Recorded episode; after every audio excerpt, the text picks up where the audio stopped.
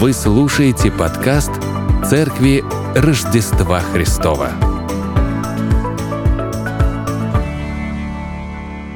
Я вот заметил, когда мы сейчас пели, что все три песни затрагивали тему свободы. В первой песне это «Свободу дал ты мне». Во второй песне «Свободен тот, кто призовет имя Иисуса». И в третьей вот «Дал свободу мне». И это очень сильно отражает тему предыдущей и сегодняшней проповеди. Вот давайте мы, собственно, к ней приступим. Вот вы сейчас видите этого человека. По его лицу кажется уже все понятно, да? Нет? Он не свободен как раз. Эм, я таких людей называю сверхразум. И сейчас объясню почему. Его зовут Самуэль Израиль III. И в начале 2000-х он организовал самую настоящую финансовую пирамиду и закономерно на этом прогорел. Вот его обвинили в мошенничестве, и ему сулило 20 лет тюрьмы. Вот. И до вступления приговора в действие его отпустили под залог – вот. А 9 июня 2008 года он должен был самостоятельно прибыть в тюрьму. Но до места назначения финансист так и не доехал. Тем же вечером его автомобиль был обнаружен на мосту через э, реку Гудзон. На лобовом стекле внедорожника явственно читалась надпись «Самоубийство – это не больно». Вот, спасатели прочесали реку, но тело Израиля или Израиля так и не обнаружили. Некоторые подозрения об инсценировке самоубийства у полиции, конечно же, появились. Вот, но доказать они ничего не могли. До того момента, пока сам вот этот сверхразум не прокололся, он воспользовался своей кредиткой на одном интернет-аукционе, после чего полиция все-таки его выследила и доставила в тюрьму. Этот пример показывает то, что нам будет говорить сегодняшний отрывок, за исключением пары нюансов, вот, и мы их еще коснемся. Давайте зачитаем весь отрывок и приступим к его разбору. «Разве вы не знаете, братья, ибо говорю знающим закон, что закон имеет власть над человеком, пока он жив? Замужняя женщина привязана законом к живому мужу, а если умрет муж, она освобождается от закона замужества. Посему, если при живом муже выйдет за другого, называется прелюбодейцей. Если же умрет муж, она свободна от закона и не будет прелюбодейцей, выйдя за другого мужа. Так и вы, братья, умерли для закона телом Христовым, чтобы принадлежать другому, воскресшему из мертвых. Да приносим плод Богу. Ибо когда мы жили по плоти, тогда страсти греховные, обнаруживаемые законом, действовали в членах наших, чтобы приносить плод смерти. Но ныне умерши для закона, которым были связаны, мы освободились от него, чтобы нам служить Богу в обновлении духа, а не по ветхой букве.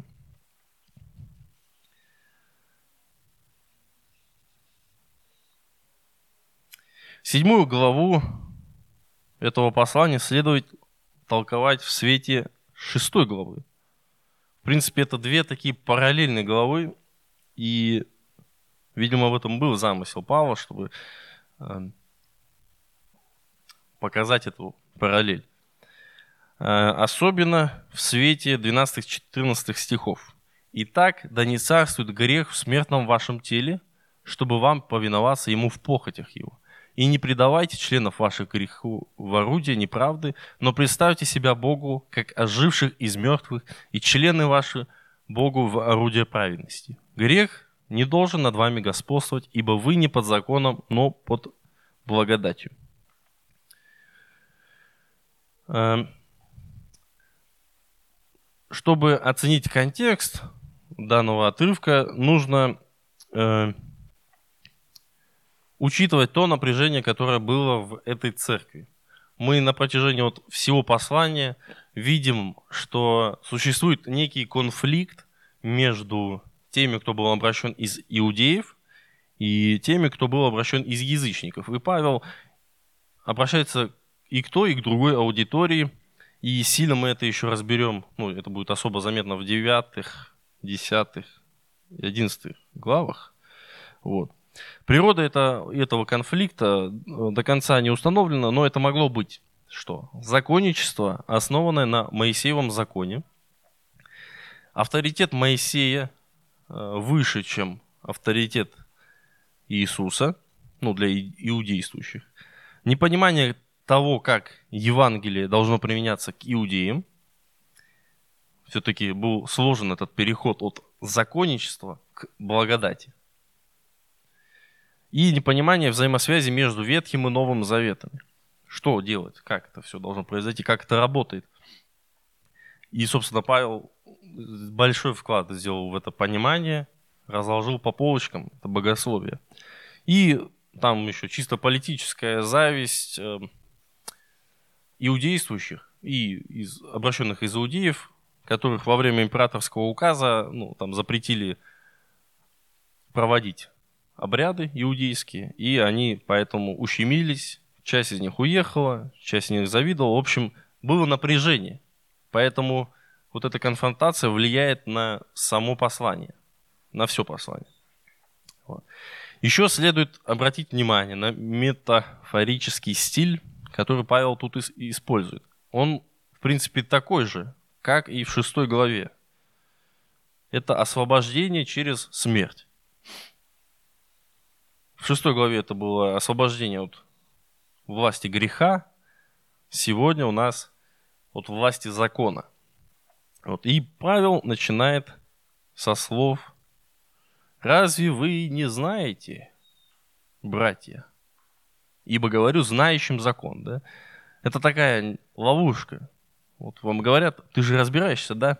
И ты такой, ну да, разбираюсь и начинают тебе что-то говорить. И ты такой, как бы, ну, должен согласиться, иначе ты не очень ты разбираешься, видимо.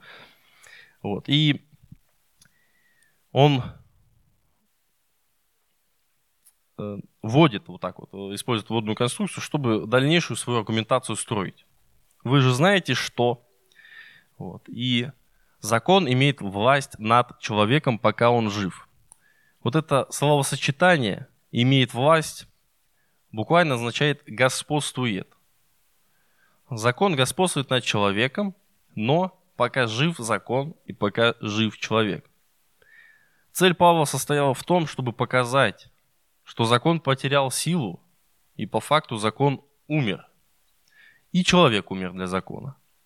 Можно предположить, что апостол Павел намеревался ввести двоякую параллель с двояким выводом. Умер ли закон или человек взаимные обязательства прекращены.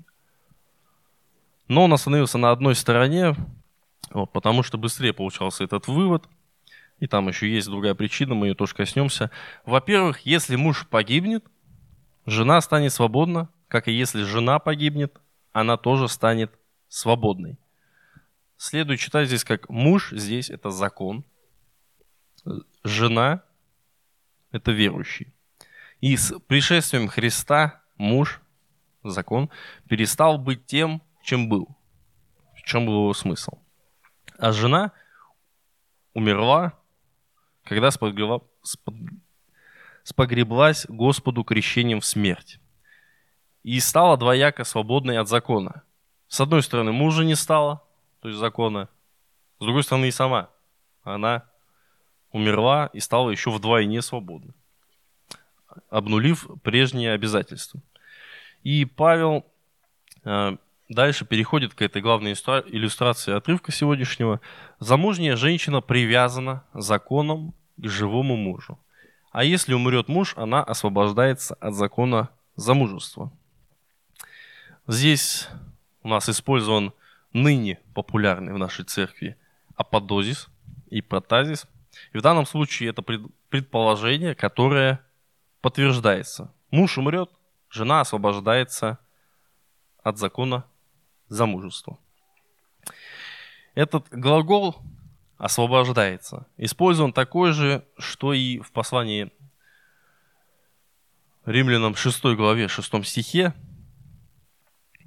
Конкретно, зная то, что ветхий наш человек распят с ним, чтобы упразднено – вот это упразднено слово, было тело греховное, дабы нам не быть уже рабами греху. Упразднено и освобождена, смысл в том, что что-то делается бездействующим.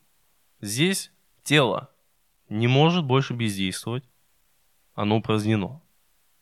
Оно приводится в бесполезное состояние, уничтожается. Здесь у нас освобождается жена от этого закона замужества. И более того, использована та форма глагола, которая показывает, что это действие произошло и продолжает происходить. То есть оно не как вот здесь вот этот сверхразум, он как бы освободился, да, через инсценировку, а потом его снова спалили, и он ну, в итоге сел. Здесь такого не будет. Здесь о другом речь. Мы спогреблись, чтобы быть освобожденными, точнее мы освободились и продолжаем быть освобожденными. Нас ничто не должно туда возвращать. И это греховное тело потеряло силу, и наши обязательства, ну, аллегорические, да, э, тоже упраздняются в случае смерти второго. И мы имеем право вступить в повторный брак, не, станови, ну, не становляясь грешниками, да. И об этом Павел пишет в третьем стихе. «Посему, если при живом муже выйдет за другого, называется прелюбодейцею. Если же умрет муж, она свободна от закона и не будет прелюбодейцею, выйдя за другого мужа. Наше с вами положение, положение христиан, соответствует положению овдовевшей женщины, вторично выходящей замуж. Ее второй брак не является прелюбодеянием, так и христианин, после того, как освобождается от греха и закона, становясь Христовым, не проявляет неверности. Это было очень важно для иудеев, опять же, да, которые не знали, как это происходит, не хотели, наверное, предавать традиции, не хотели предавать прежний уклад жизни. У них просто парадигма ехала вместе с крышей, наверное, в этот момент. И смерть э, первого мужа по логике должна была соответствовать смерти закона.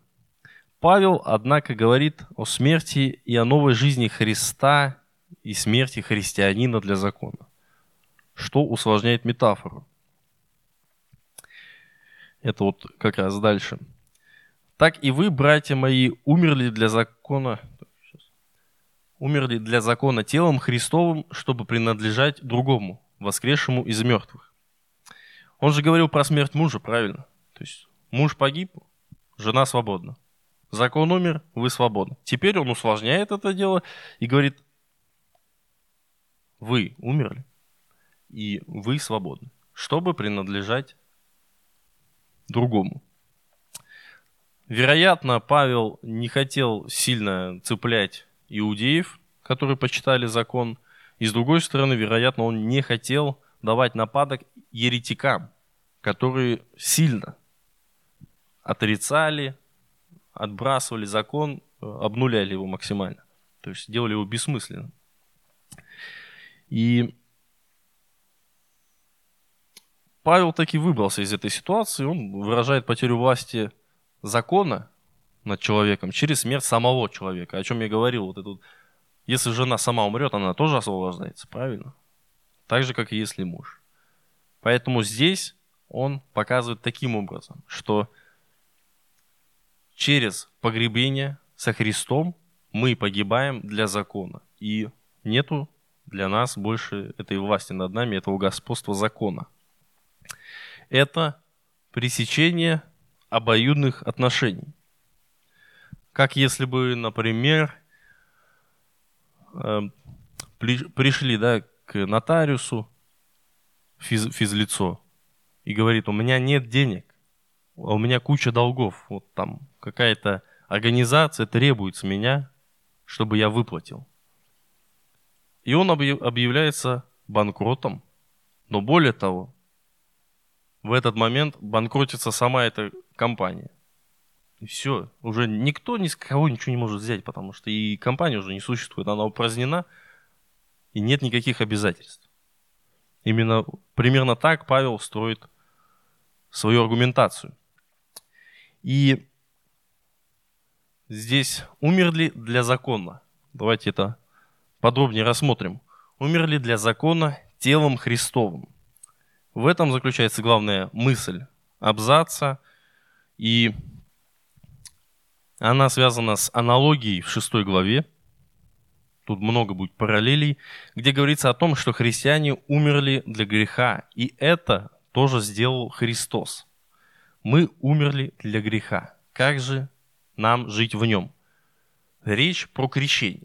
Через погребение, через крещение мы умираем для греха, наше тело упраздняется, власть закона над нами тоже упраздняется.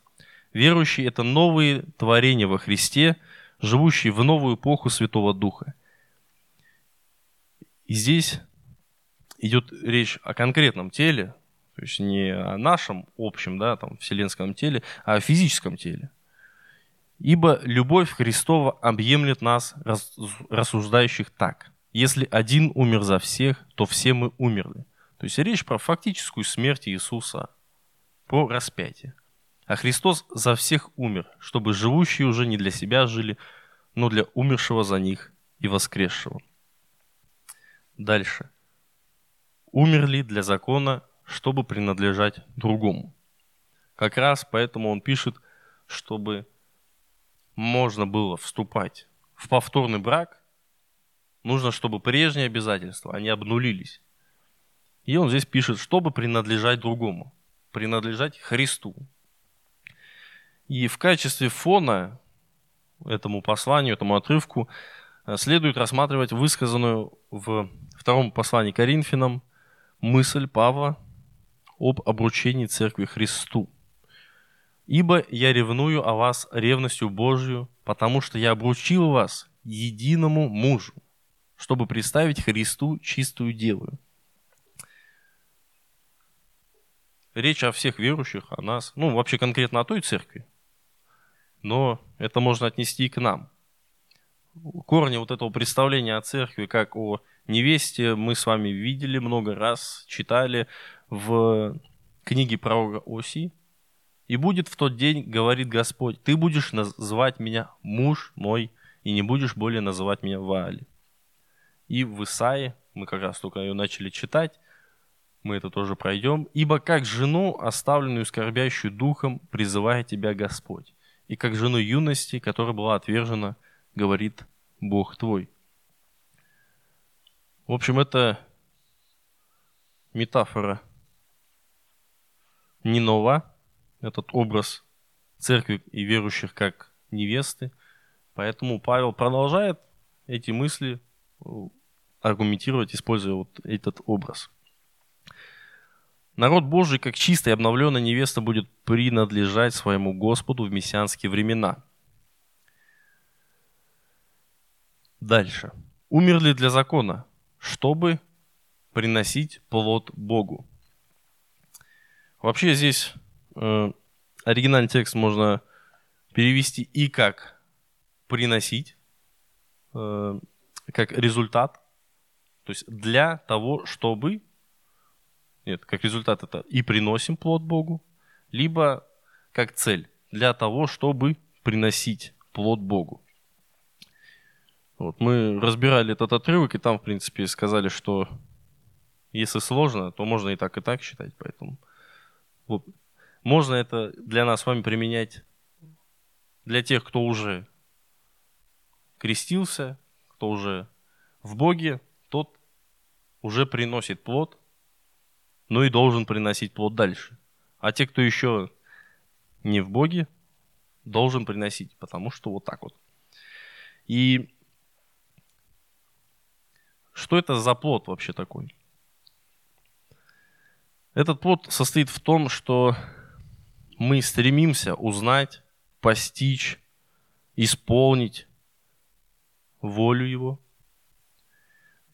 делать выбор в каждом дне – представлять и посвящать себя Ему, приносить себя, да, э, представлять в орудие правды, э, исполнять заповеди, любить Господа больше всего на свете, любить ближнего как самого себя, исполнять великое поручение. И это и есть плод, который должен приносить верующий Богу.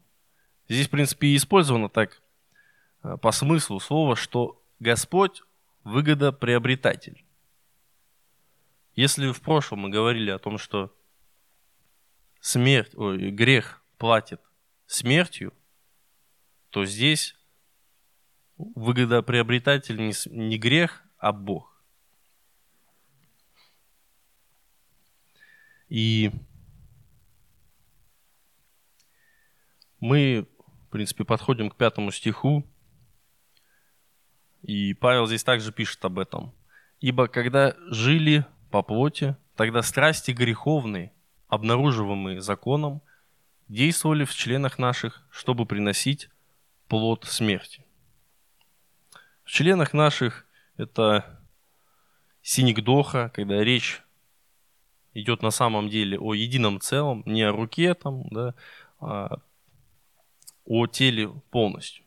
И, в принципе, часто тело э, изображают как виновника, да, то есть тело склоняет, тело склоняет. Но Павел здесь использует это слово по-другому. И вообще здесь другой смысл.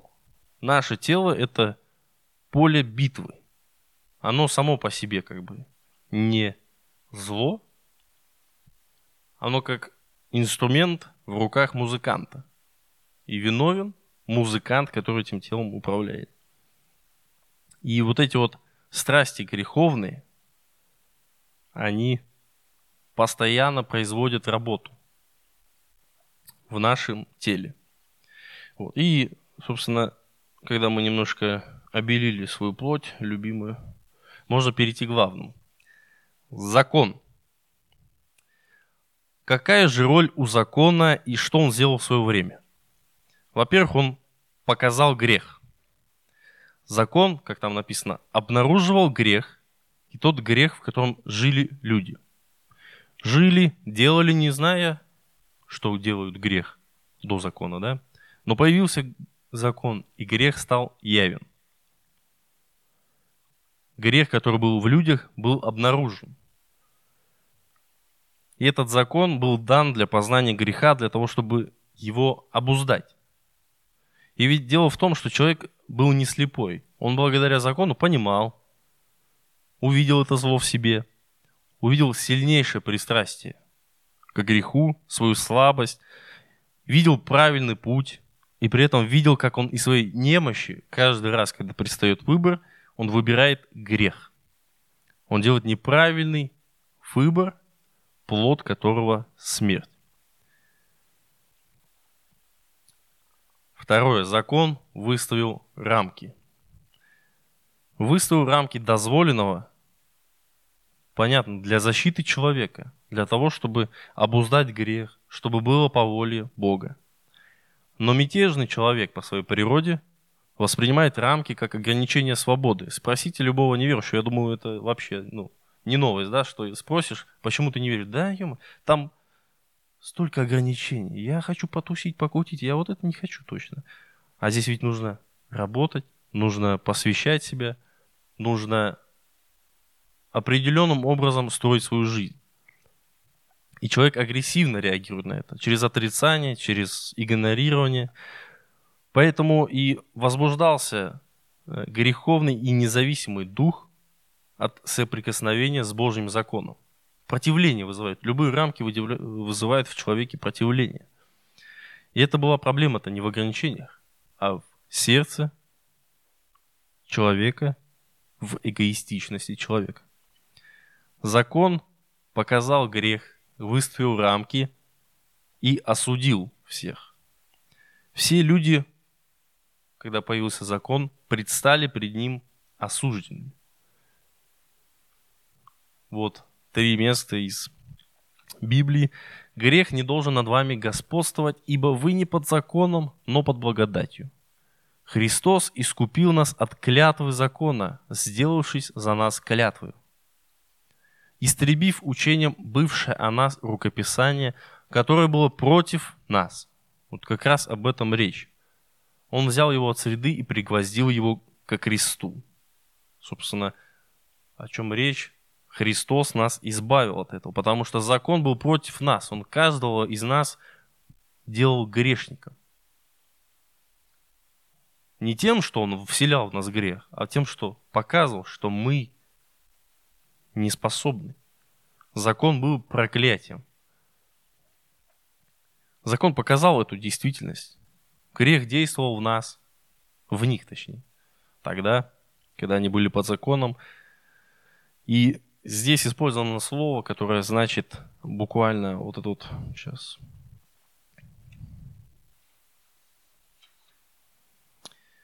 Э, когда мы жили по плоти, тогда страсти греховные действовали в членах наших. Здесь это обозначает постоянно производил. То есть это была постоянная работа. Эти греховные страсти работали и работали, пахали, так сказать. И зарплата была смерть, как в прошлой проповеди нам сказали. И заключительный стих – это результат всего этого действия. Но ныне, умерший для закона, которым были связаны, мы освободились от него, чтобы нам служить Богу в обновлении духа, а не по ветхой букве. Теперь мы с вами погребены с Иисусом. Мы умерли для того образа жизни, для того уклада жизни, для той беспомощности перед, перед грехом, для той системы, которая устоялась. Когда мы могли только лишь творить зло, пожинать зло, смерть, пожинать месть, нравственное падение, извращение, извращение задуманного Богом идеала. И слово упразднившегося здесь значит как бы, ну, освободились, да, от него. Значит освобождение, разделение и Э, как если бы мы развязались. Закон был дан вот, об, обнаружить да, грех, обуздать его, но он не унимал правящий в нас страсти. Он был похож на мать, бьющую дитя по рукам, когда те тянулись к вредному. Ну, сегодня, кстати, я ходил в лес, я уже показывал некоторым фотографии, такой мухоморище стоял. Я думаю, что если ребенок потянется к нему, конечно же, ему по рукам дадут, да, скажут, нельзя, нельзя. Но только мать отвернется, так он потянется снова, потому что это рамки, внешние рамки, пока принцип и внутренность человека, дух его не поменяется, он не сможет жить по-другому. И как раз здесь об этом речь. Что вот этот характер подзаконной жизни, он отменен, потому что мы можем жить в обновлении духа, в новизне духа, а не по этим предписаниям. Буква закона – это часть прошлого. Часть ушедшего мира, дух же – атрибут новой эпохи, в которой мы с вами живем. Воскресение Христово является разделительной стеной между ветхим и новым. Оно отделяет друг от друга два мира, без всякого постепенного перехода.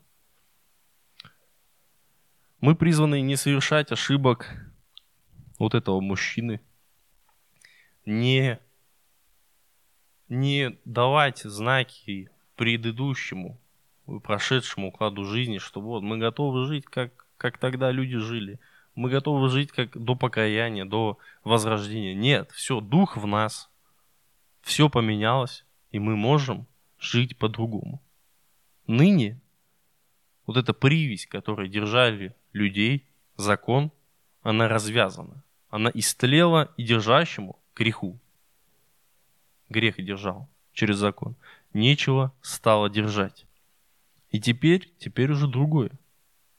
Теперь мы сочетались с Богом, и Бог нанял нас как выгодоприобретатель, и мы приносим Ему плод –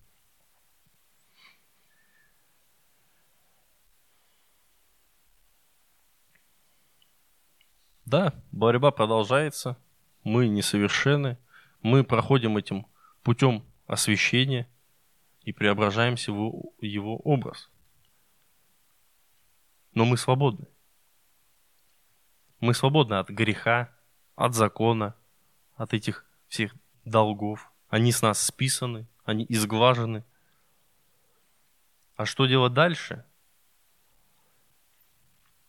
Прям подробно-подробно насчет отношения к греху и прочего нам расскажу в следующей проповеди.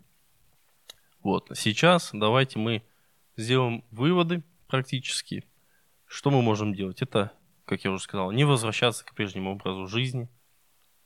Они тогда не могли этого делать.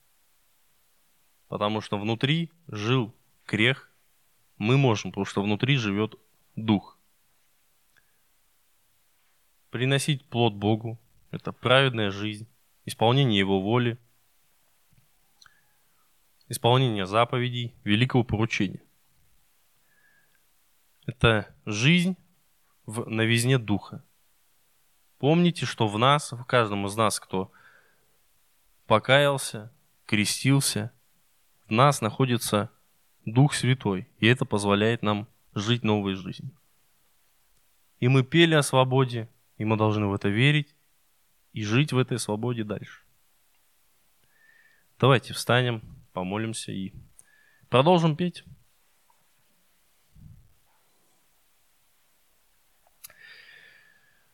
Господь, Отец, мы просим Тебя, пусть эта истина, которую мы видим в Твоем Слове, пусть она живет в нас, Господь. Помоги нам каждый день делать правильный выбор. Помоги нам помнить, что мы живем в свободе.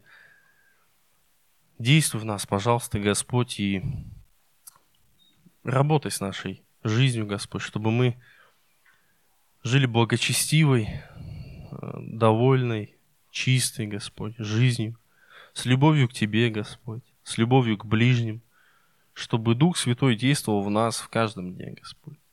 И помоги нам не возвращаться к прежнему, Господь, к греху и жить этой новой жизнью, Господь. Мы новые творения, и мы погреблены с Тобой, Иисус, и спасибо Тебе большое за Твою жертву.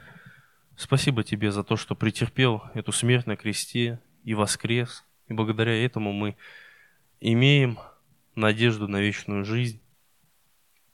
Мы хотим брать этот крест, поэтому мы здесь, Господь. Ты нас призвал и помоги нам нести этот крест, помоги нам в каждом дне делать этот выбор. Делать выбор в пользу Царства Небесного, в пользу Твоей воли и в пользу вечности, Господь. Amém.